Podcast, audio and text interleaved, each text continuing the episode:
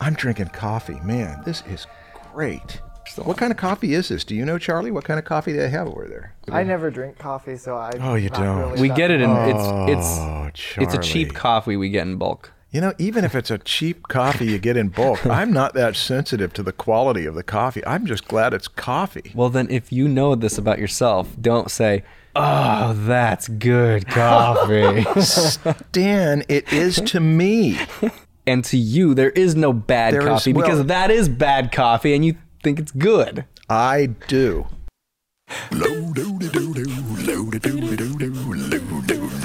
It's the Draftsmen Show. Hi, Stan. Hey, Marshall. Welcome back to the Draftsmen Podcast. I am Stan Prokopenko, I am Marshall Vandruff, and I teach art and I do art. and I teach art, and I do a little art too. Yeah, not much. Stan, what are we going to talk about in this one? Okay, we're gonna continue our series on Art School's project. We're we're showing you guys how you could recreate art school if you're not gonna go, and how to make the best of art school if you're gonna go. Last time we talked about the pros and the cons of going to art school, and we also talked about recreating the knowledge portion of going to art school. How can you get the knowledge without going to school? This time we're gonna talk about structure how to get the structure that school provides you without going to school. Yes. One of the things that was important about art school, going to art school, one of the pros was that there is a it's a family ritual. But the family ritual of taking you from out of high school to this place where you're not going to be with the family, there are many other rituals in going to art school, and that is the beginning of every class, snooping out each teacher, getting the gossip of it, going to the uh, uh, having formal homework times, lab times, those kinds of things. The value of rituals is that you say, We have decided that at this time we will do this, this, and this, which will lead to this learning, this skill. And I went to community college for almost eight years. What? I know. Wait, wait, wait, was- really? it I was- thought you were a dropout. I didn't know that you were just really slow. I, I graduated from, from community college, uh, but I, I didn't go on. Uh, I just kept taking classes because the classes were so great. that sounds so much like you. Why am I surprised? of course you went to college for eight years and didn't finish. I went to the, the two year college for eight years because they had great classes. Okay, now, That's, I like that about you. Okay. There came a point about that sixth year that I started thinking, you know, there's a lot of time spent in driving here and doing things that aren't really that efficient. And I'm starting to get a few jobs and I've got ideas for my own stuff. And I think I'll just not take classes anymore because I'm not getting that much new knowledge. So I quit. And what I found out is that my productivity plummeted because previous to quitting, when somebody said, Hey, you want to go to a movie? Hey, let's get together for lunch. Hey, we're going to do this. I would always say, I can't do it. Can't do it. Got a deadline. Got a project I'm working on. As soon as I quit, it was so easy to say yes to things, and they were good things. But when I started saying yes to them, I was dropping the energy that I was putting into my projects. So I figured I can do it without the structure, and I found out that I couldn't do it as well as I thought I could. Did you ever get it back? Did you ever recreate it for yourself successfully after that? You bet I did. How? What happened? And how long did it take you? Not even two years. Okay. But it happened because when I stopped going to school, I had to put more energy into getting jobs. And when I started to get more jobs, the client creates the structure. As soon as we've got a deadline, this is due in on Monday, this is due in one week, everything else goes aside and you go into emergency mode. But I was pretty ready for it. Yeah. And so I substituted school structure, where I was paying them 20 bucks per class for those classes, to professional structure, where I was getting paid to meet these deadlines. And so it Yeah. just wasn't that big an issue with me. Okay. Well, neither one of those helps our listeners I know. who are not going to go to school mm-hmm. and need to create their structure now when they're not ready for a job yet. Let's start with this. you've got some ideas about how, you. By the way, I must say in, in beginning this, you have created your own structure as well as anybody that I've ever observed. I noticed that about you when I first met you, and I've seen it all the way through. You don't waste time. Tell us what you would do to create structure for a person who's not going to go to art school. I think the biggest thing that I think it's kind of obvious, but it, it means a lot is discipline. That's really hard. And if you don't have it, you're not just going to get it by brute force of just like, "Ah, that's it. I'm disciplined now. I'm going to do it. I'm going to make those good decisions. It's not going to happen. There's no way. Um, I was listening to a, a podcast. Yes. you heard of one of those? uh, Hidden Brain. Have you heard of that one? No. Tell me. It's a good one. I've only heard a few uh, episodes, but they've all been pretty good. Uh, there was one. The episode was called "Creatures of Habit," uh, and they has had a psychologist on there, Wendy Wood. She approached it in a way I, I've never really heard anyone talk about. Maybe just because I haven't really read up too much about discipline. But I thought it it, kind of brought these a lot of things together for me, and I, I started analyzing some of the habits that I made recently, and it all was very true what she said. So she she talks about how you can't just decide that you're gonna do some things and, and lay out a plan and say, I'm gonna develop this habit. You have to realize that every single day you're gonna have to make a very difficult decision of doing that thing that's hard or doing that thing that's really easy and satisfying. And initially, when you have that motivation, when you make that goal for yourself, you'll make that hard decision, right? Because you still got that drive. It's it's like the same thing as New Year's resolutions. That mm-hmm. first month, you do go to the gym, but then after that first month, that initial spark you had, that motivation is gone, and you no longer have that power to make that difficult decision anymore. You start going back to the easy thing, so you lose the the drive or the power or the will or whatever it is. What the will? That's that's the word. You you lose it, and you are not able to set that habit. okay. And so you have to approach it by removing friction. Don't make it a difficult decision every time. It can't be something that you have to have a strong drive to do. You have to make it easy for yourself to form this habit. you flow right into it. Yes. So Okay. it's you know, you have to provide yourself with rewards and not rewards like at the end of the week or at the end of the month. Be like, "Oh, I did it. Now I get to, you know, have a cake or something." It's you have to be rewarded right away every time, right? Is that we associate them with pleasure? yeah. It's something that we get instant gratification from Right. and we just keep repeating it and we seek to do that thing and then it becomes a habit and then we can't undo it. Mm-hmm. Now turn it around and do that to something that's good for you and something that you want. A lot of this stuff sounds like, well, yeah, okay, that's that sounds great. Now, how do I do that? Walking to work was a habit that happened and I was able to make it into a habit that I stopped thinking about. And it's a 3-mile walk. takes me an hour every morning.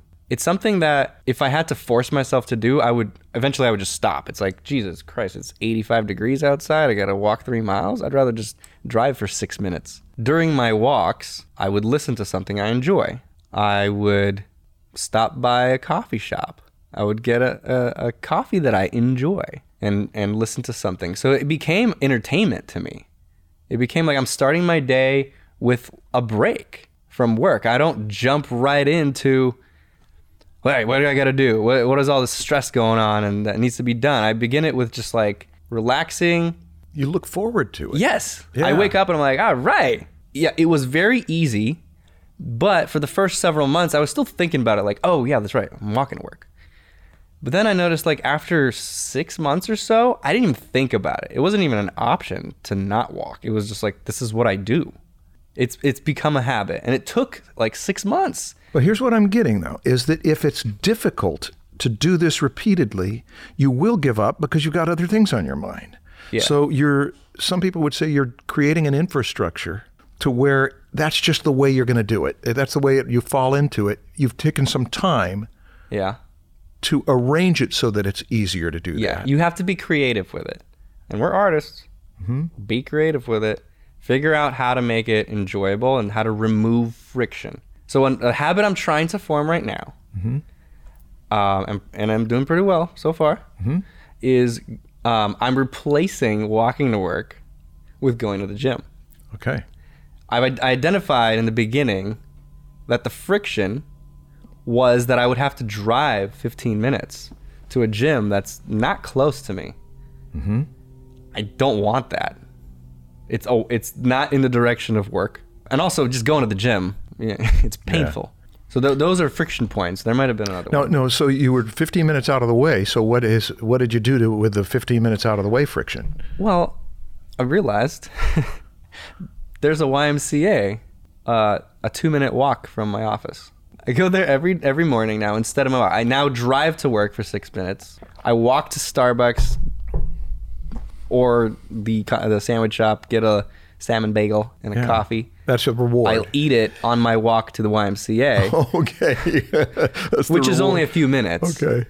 And then I go, I exercise, and I take a shower. And while I exercise, I listen to podcasts, and I get to mm-hmm. take the shower for me makes it worth it because I get to go into work w- really fresh. Yes. Whereas when I walked here every morning, I would be sweaty and like I would need a shower, but I, I, you know, I don't have a shower here. But the fact that now I get to take a shower after my workout and come home, or not come home, go, go to work, it makes it worth it. It makes it more enjoyable for me. You actually take the time to figure how am I going to arrange it so that it's easier and more beneficial, more positive experience Yeah. to do these things, and that that is not going to happen by accident, or it can happen by accident. But it, the It thing is, you don't you don't count on it happening Habits by accident. form by accident all the time. You are going to design your rituals. Yes. So you could do the same thing if you're if you're trying to form your own curriculum to study. Don't make it difficult.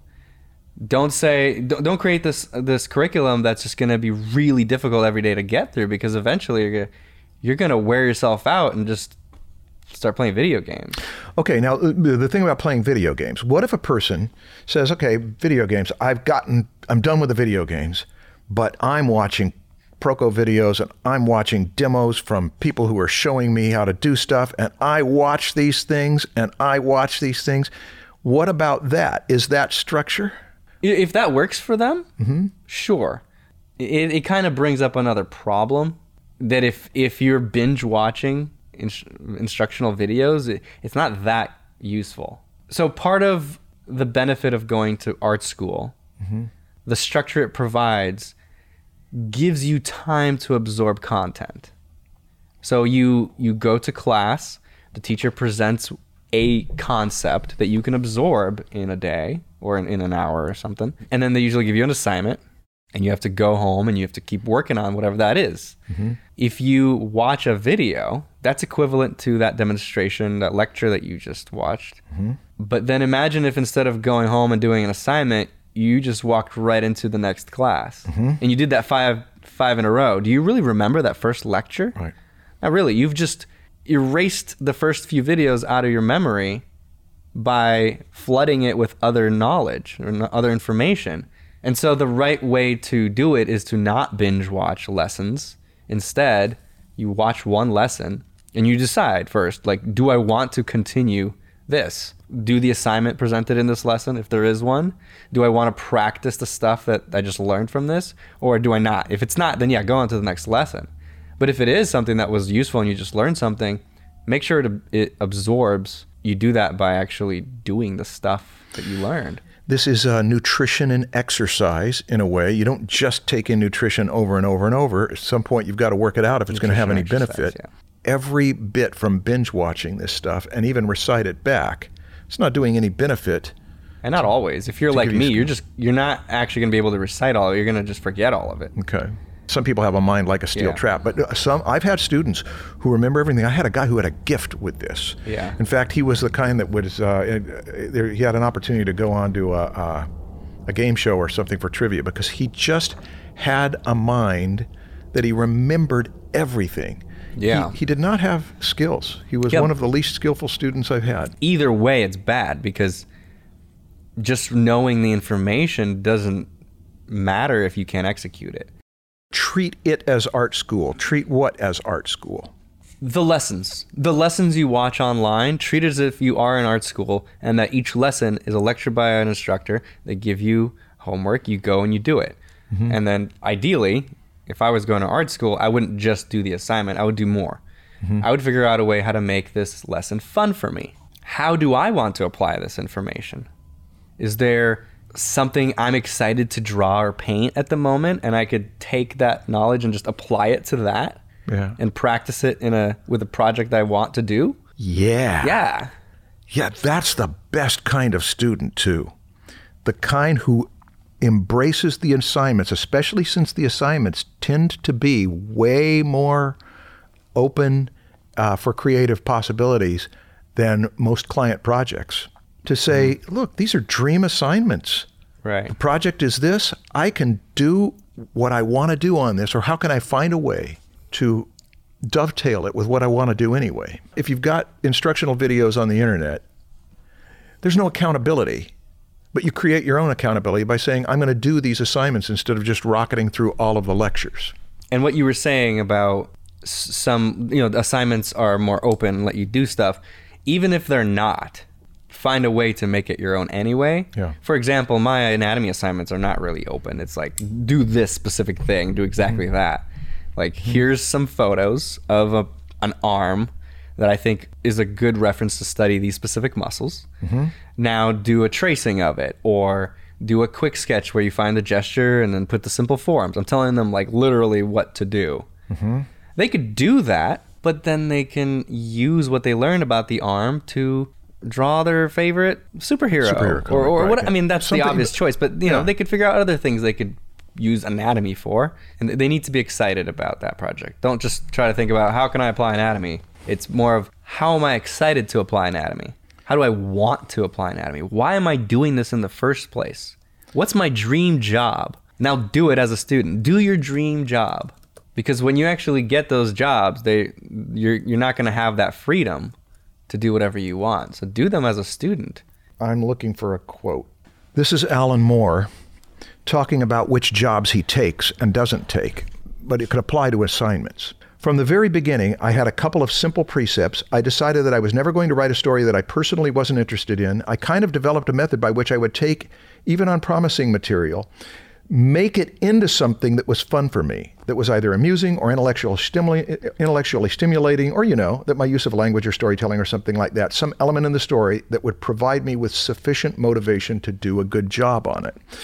The thing is, he is looking for a way to make it an excuse for him to do something he wants to do anyway.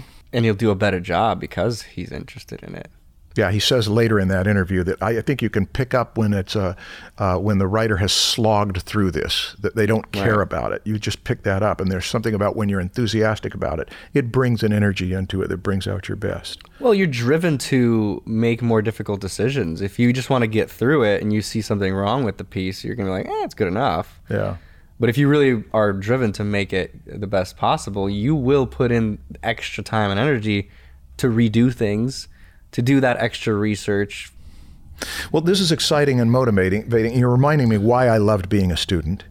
Is that every assignment, every project that allowed me any potential for creativity, I was feel like, oh, I'm eager to do this. But again, it's that internal motivation of a person has to take it seriously and treat the internet courses as if they were art school. You let them slide. You do the internet courses and you don't do the assignments, and there's no real punishment except the long term punishment that you don't get your skills. That's a pretty big one. Yeah. It's it's art school, but it's their own fun art school. That is a great attitude. I vote for it. Yeah, boy. Um, and it's not just about doing the assignments and doing your own projects. It's good to also participate in the discussions. There's a lot of people that'll watch lessons online, watch videos online, but they'll never comment or ask questions. They stay very private. And I don't think that's good. I think you should participate. I think so too, but I want to throw one thing in. Mm-hmm. I, I can, gosh, there are uh, vivid memories of students who never participated in the class, but who really did good work.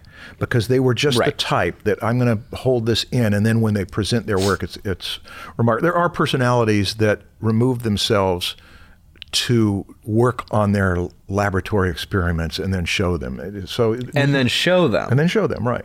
Some don't ever show it online. Yeah.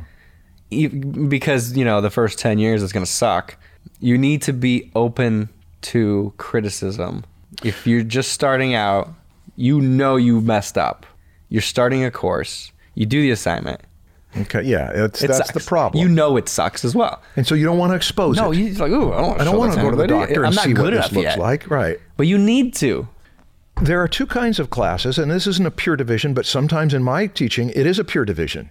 This is a process class. You will come out with a set of skills. It may be that you're doing form analysis after form analysis after form analysis, but you don't really get a product. You just get a, you, you've sharpened your brain. There are also product classes and illustration classes, usually a product class. It means that when I come to the midterm and the finished the final of this class, I've got finished illustrations. I've got a dummy for a children's book and three finished pieces, and your family will be impressed with it. Product classes, uh, many people are attracted to them because they will have something they can hold in their hand.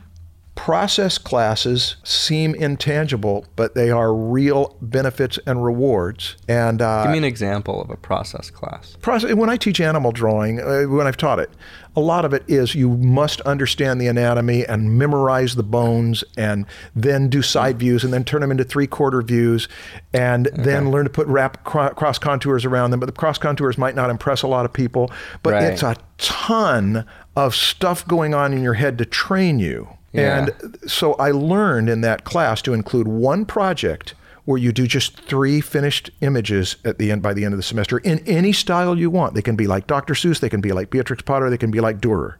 But you get a product at the end that Right. says, all right, at least I've got a finished piece that I can show off to my family. Process classes are mainly uh, practicing theory, getting it into your habits.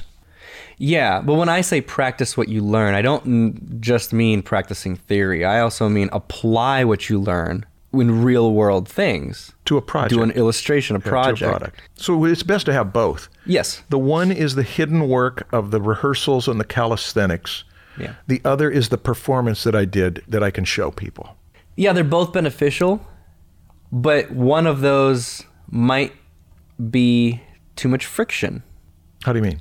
Like if you're really heavy, you, you create your curriculum really heavy on doing those process assignments that aren't fun for you, you might eventually just stop. Mm-hmm. And that's worse than focusing mostly on project stuff. I think you need to identify that I'm really starting to not enjoy this. I need to go heavier on the fun stuff. Yeah. Now I've seen the opposite. Uh, I, I've seen uh, this thing happen too. That a person only takes classes where they do finished work, and they do finished work, and they do finished work, and their finished work never grows. that becomes motivation to do the process. To do the process To me, stuff, that's right. what always became the motivation. I would have a project. Mm-hmm.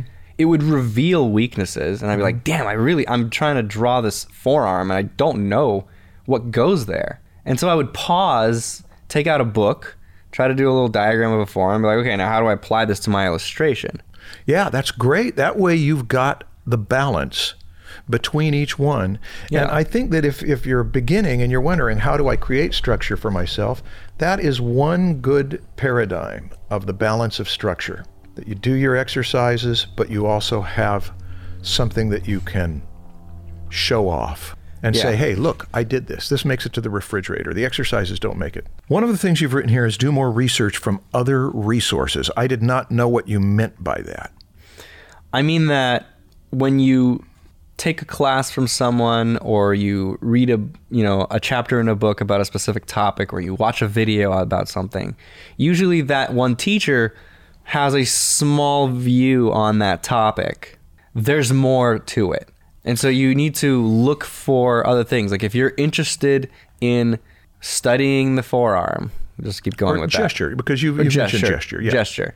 And you're watching my figure drawing class, you watch my gesture lesson. Don't stop there. Go watch Vilppu's take on gesture. Mm-hmm. Go watch Steve Huston's take on gesture. Read some books on it.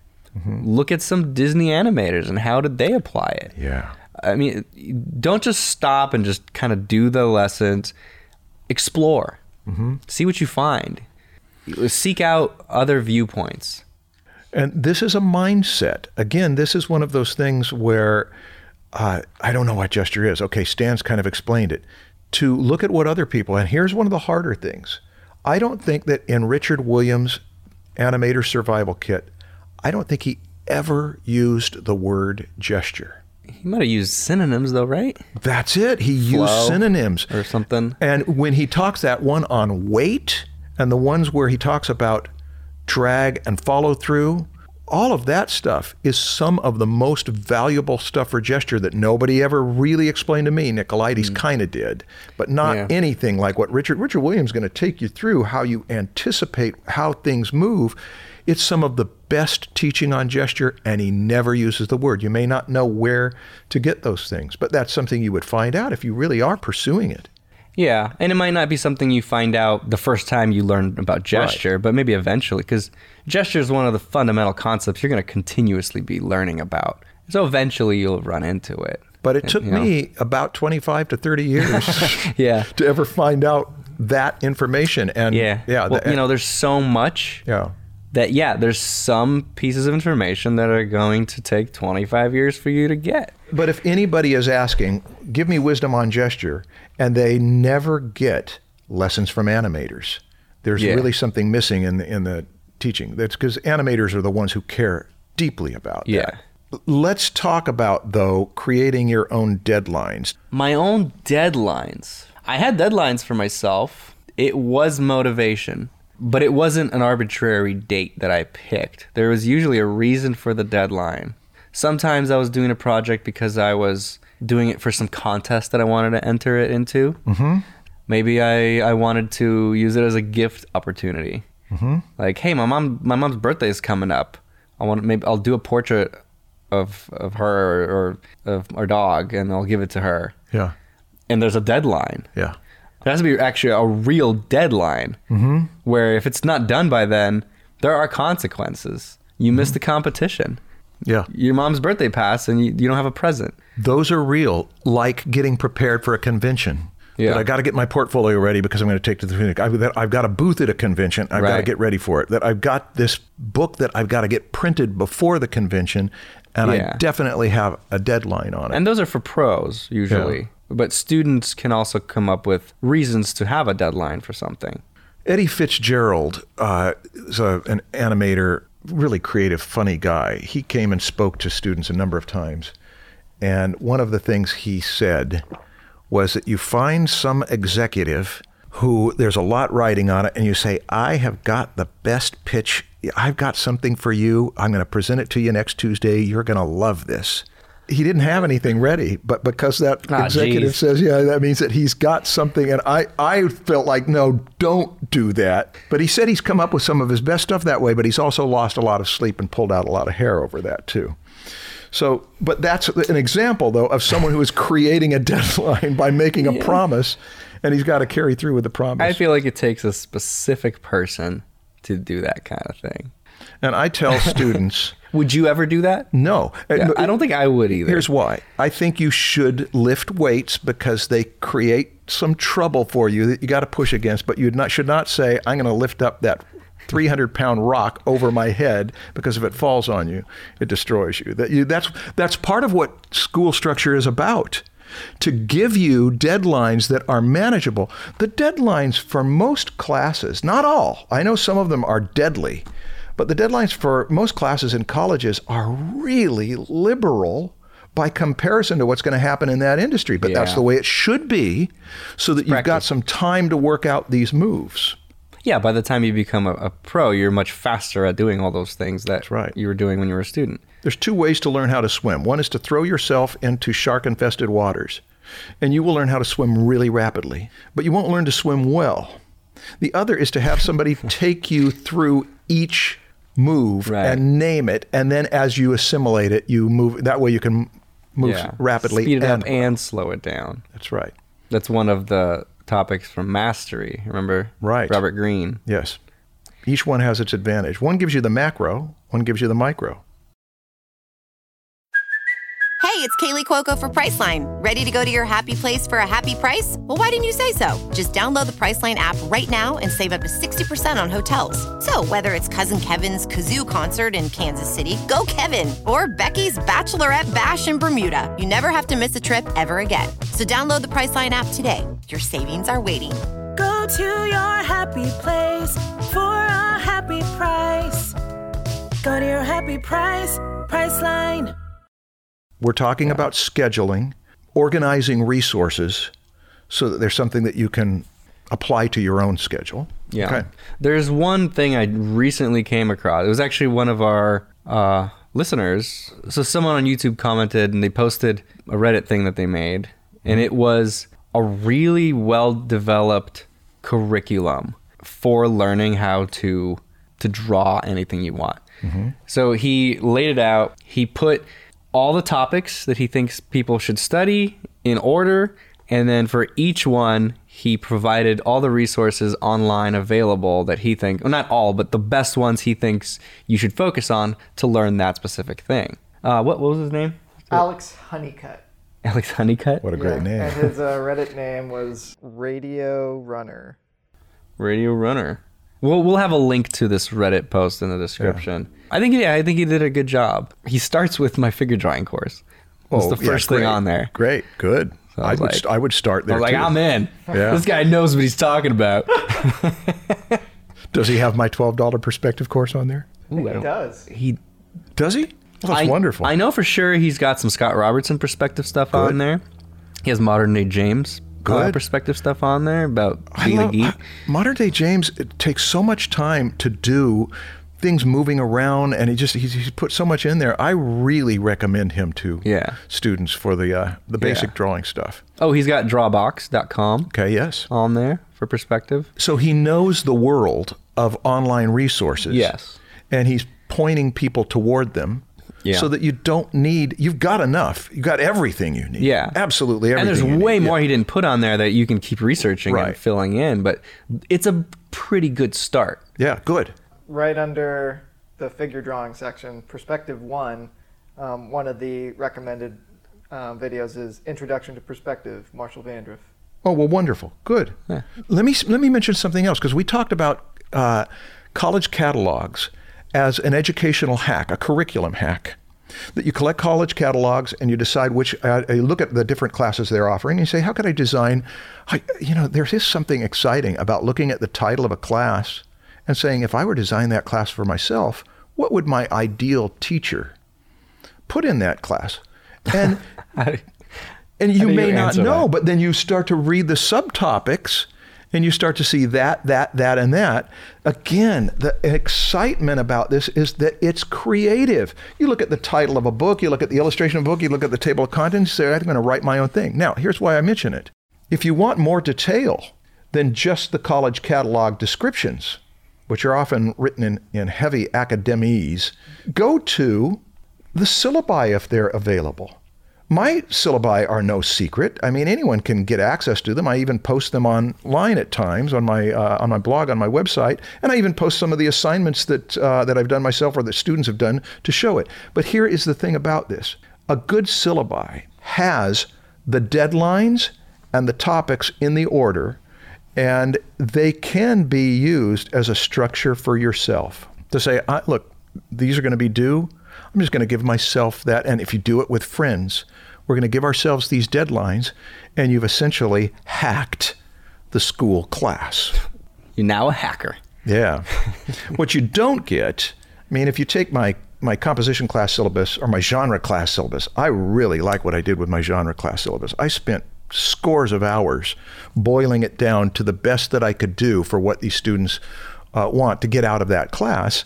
You take it and, and you, you miss the lectures. You miss the thing that you would pay the school to sit in on those lectures. But again, you've got the structure. My biggest criticism of the structure of my own college classes is that I like to think in terms of one, twos, threes. The introduction, then that middle section, and that final thing, and try to make each one of them weave together. Doesn't work well in colleges. You know why? Because the whole system of the semesters is uh, structured by midterms and finals. So we pretty much are forced into half and half, still can work well, but it means that the work that I do as a teacher that I spend a ton of time on is in the first half of the semester, we will do this research. And in the second half of the semester, we will do this, write our own solution to what we were whining about, and present some examples of what we can do. And it still can work pretty well. But you know, if you're a student and you're creative, you have the option to write it in two parts, three parts, five parts, or anything you want to. And the difficulties of school structure is that you've got to work out curriculum among all sorts of people, all sorts of conflicting interests, classroom availability, teacher availability, so that by comparison of working it out in a college, it seems so easy if you say, I'm working it out for myself or among a small circle of friends. Much easier to design your mm-hmm. own education if you are creative and if you're pursuing it as a project. Tell me about Proko Challenge. What's that? We actually just recently launched our first challenge on Instagram, a mashup contest. So people had to combine their favorite video game character and superhero into one character, and it was judged by Karl Kopinski.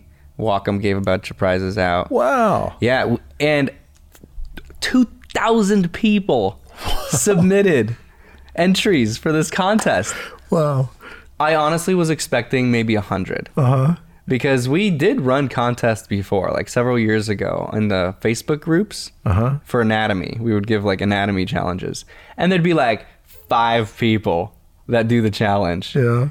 In fact, th- just developing Proko 2.0 over the past few years, Mm-hmm. one of the biggest worries was like, do we have the community to develop this community website? And running that first challenge was like, I think we do. What, what made the difference? Was it that Karl Kopinski and, and, and Wacom are? I think it was several things. Definitely having Karl Kopinski as the judge Yeah. helped because I mean he drove a lot of people in there. Right. Um, also, Instagram is just a lot better to promote that stuff. Uh-huh. It, it just there's so much more community engagement in there. It's m- way more fun. This challenge was like do your own thing. Let's. It's a fun project. Whereas the anatomy one was, it was more of an assignment. It was a contest, but it was an assignment contest. Okay. Not a fun project contest. Proko 2.0 will be better structure and give more people opportunities to plug into this structure. And part of it is competition. Part of it is It will be. It won't be at launch, but it will definitely. I mean, we're going to be doing competitions outside of Proko 2.0 uh, regularly. Okay. And then eventually it will be directly inside of Proko 2.0. Now, tell me, you have applied this design your own training to your own projects, Yeah, animation. It's something I did all the time. I mean, that, that's why I mention it so much. Is like just d- figure out how to do a project. Everything you're learning, make it fun for yourself. Is because to me that was really important. I was always working on a personal project. Mm-hmm. There was never a time when I wasn't. In fact, sometimes I'd have multiple personal projects going on where I, I didn't have time for all of them. But I would choose the ones I was most excited about. Mm-hmm. And if I lost interest in one, I, I would just stop. You don't want to do that all the time because then you develop a bad habit of not finishing things. But mm-hmm. that wasn't a problem. One of them was when I was studying anatomy. One I, I tried to do a, a a series of illustrations. It was a three three part series where I would I was trying to represent life and death in the same illustration. It's, mm-hmm. ki- it's kind of a stupid idea, but I was Oh, trying yeah, to be artsy. death, yeah. I was trying to be artsy and stuff, you know. Okay. Juxtaposition of life. I was like using words that like a, a museum would like. Yeah. You know, Well, juxtaposition of life and death. I like that. But anyway, go ahead. But anyway, I was excited about it at the time, and so the, my first one was like this half skeleton, half pregnant man thing. That was really freaky, it sounds interesting. but it was just a thing that just like f- spilled out of my face, uh-huh. and it was an opportunity to just put as much anatomy into it, right? Because it was Yes. there was like no fat on it; you could see everything. That was part one. The other one was like a a chicken Mm-hmm. that has been decayed, but there's a bunch of eggs just spilling out of its rib cage.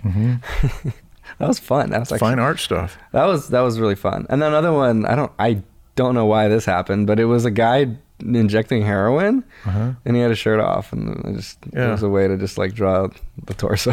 You're a secret heroin addict. I don't know what happened. I don't know where that came from. I, I never, I didn't really. Yeah, but do who, who knows where? The idea is if he's got his arm and it's all in that position that it's Yeah. in, you're going to be concerned with, I want this to look credible. And so it motivates you to understand the anatomy. And the life and death there was is like this guy who's living, but he's killing himself. Mm-hmm. And that was just an idea, and then I ran with it. In, And it was good practice. in the Stephen Bauman interview, you make a running gag about like a guy injecting heroin on the street, and it just keeps popping up. Really? Yeah. Well, look forward to that Stephen Bauman interview. I was even coming up with my own projects like in high school, um, where I would take I was taking animation class, and you know, in the animation class, the assignments would be a bouncing ball, a walk cycle, you know, basic animation stuff. But I wanted to, I was really interested in animation, and I wanted to make it fun for myself, and so I started learning Maya and actually writing little short stories that I could animate. The only thing I really understood about animation at that point was like a bouncing ball.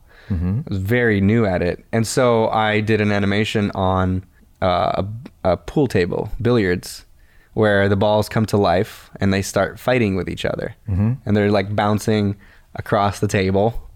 They become squishy all of a sudden. They're not hard anymore. Because that's what I knew how to animate. And so it was fun because at the time I, I really wanted a billiards table. I just wanted to like play billiards. And so it was a subject that I was interested in. Um, kind of like Kim Jung Gi talking about how as a kid he wanted a bicycle, so he would just draw it a hundred times. Yeah. And that's how he learned how to draw bikes. And that animation ended up winning uh, contests. A mentor came out of it, and it ended up on American airline flights. Like, just great things can happen from you just being really into something and not caring if you're going to get credit for it. You're just really excited about it and you do it and you try to do the best you can and not just doing the bouncing ball assignment that your high school teacher assigns to you. Kurt Kurt Vonnegut is, was a really entertaining writer, mm-hmm. and he taught, and he mentioned this to students at the beginning of a class. I'm not looking for people who want to be writers. I'm looking for people who are passionate, who care terribly about something. If you have a hell of a lot on your mind, the language will arrive, the right words will arrive, the paragraphing will be right.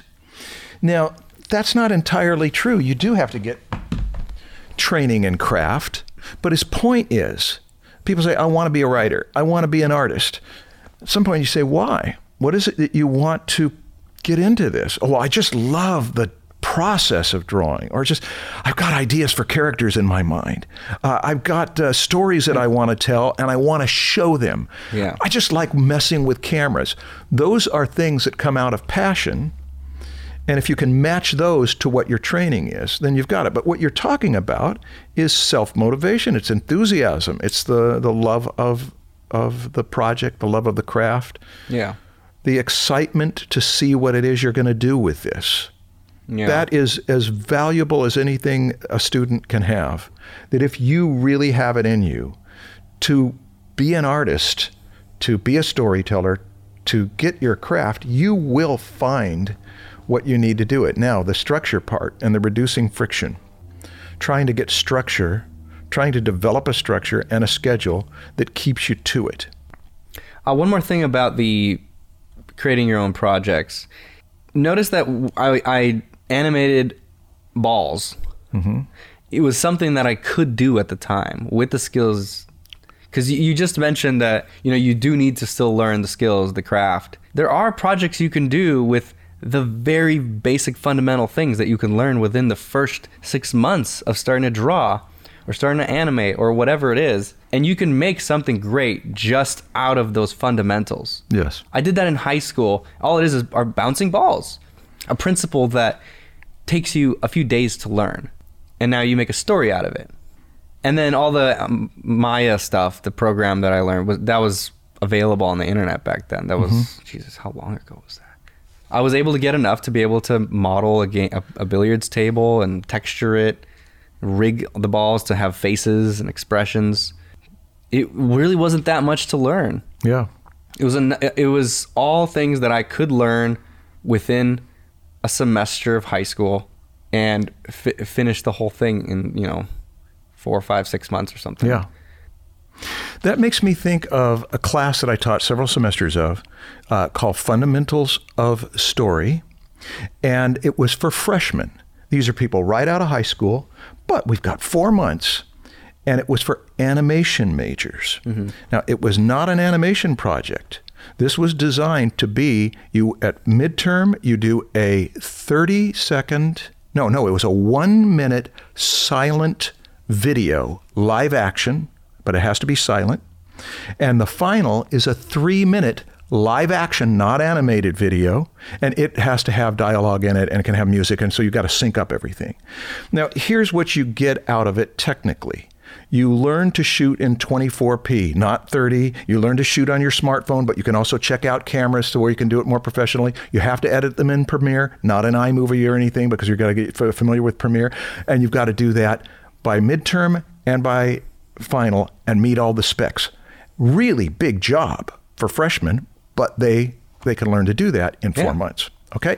Now the 30 second silent one and the three minute one with sound can be anything you want to do as long as it's not animated. Why? Because you're an animation major, and there are two things that come come out of it. One is you'll say, "I am so glad I'm an animation major because I didn't know how hard it was going to be to deal with all of these things at live action where you don't have control over it."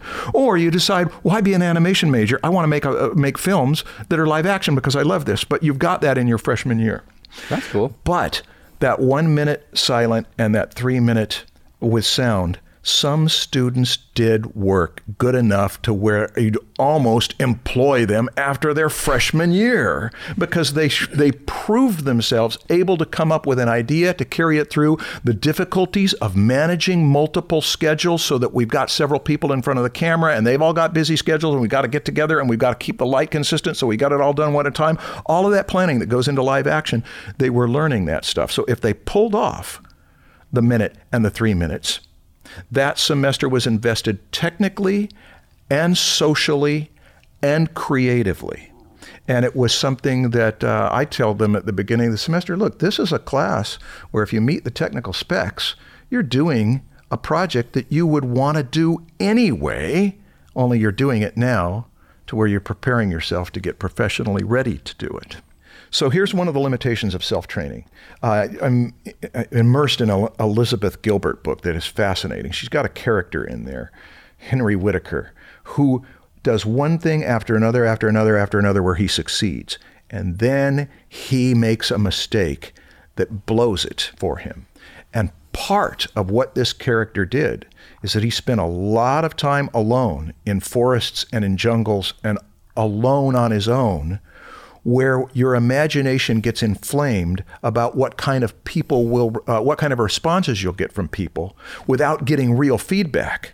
So you start to have arguments and conversations in your mind, and you write the script for how your employer will respond. And then when you present that to your employer and they respond completely differently, part of it is because you got no feedback from anyone and carried it through in fantasy rather than in reality. This is one of the limitations of self-training is that you think you're doing well and you don't know that you aren't and it is why mentorship is important. That's It's what I was gonna say. Are you setting it up for the next few episodes? I'm trying to do that. That Okay. one of the things that you've got to have is regular feedback and that's what we're going to do next mentorship next episode, which relates to community. and that's the one afterwards. Or we might combine them. We Yeah, don't know we'll- yet. we'll see. We'll see how long they take. Well, I hope you got enough to know Yeah. that it's your responsibility to take this. If you're saying, I'm doing art school as project, I'm doing a year to five to six of designing my own education to turn it into structure, to turn it into deadlines, to turn it into assignments and projects, to get it on your calendar. And then the next thing is to not do it alone, to have other people that are fellow travelers or people you push up against, which we may at some point mention that to say if I do this project that if I were doing it professionally, I'd get two or three thousand dollars for this. Would you give me two dollars for it? Would you give me twenty dollars for to have a peer or someone else say, I want you to say that this is good enough to where you say part with part with ten bucks for it, and, and that way you're creating a structure. That's what I did with clients. It's like I did my first few jobs. I way underpriced them. I had somebody expecting it, and then they will accept it or not accept it. But that's part of this dynamic of creating your own structure. It has to include other people. That's why we're moving to mentorship and community. Okay. Okay? Well, we're done with structure. Yep. Tune in next time for mentorship. Okay. Hope All right, this guys. was useful. Thank you for watching slash listening. Give us those TikToks. Give us those lights, hearts. Likes. Likes. Give us Likes? those likes, Oh, likes, hearts, yeah, and yeah. TikToks. Give us those lights. Likes. Give us those likes, hearts, and TikToks. Yes. Okay, we're talking about art school as project. That if you are not going to art, okay, we're talking about art school as project. That you, if you are not going to go to art school, we need knowledge to do that. We need We need knowledge. We need structure. That's the episode you just we did pros and cons. we need yeah, we did pros and cons of art school. That we need knowledge. Knowledge is easy to get, but we need Christ. to structure it. You need to have some deadlines to kick up against. That's stop, stop. That's what this episode Oh, is going to be about. We're going to continue off. No, we're going to continue. we're going to continue our series on teaching you guys. no, no.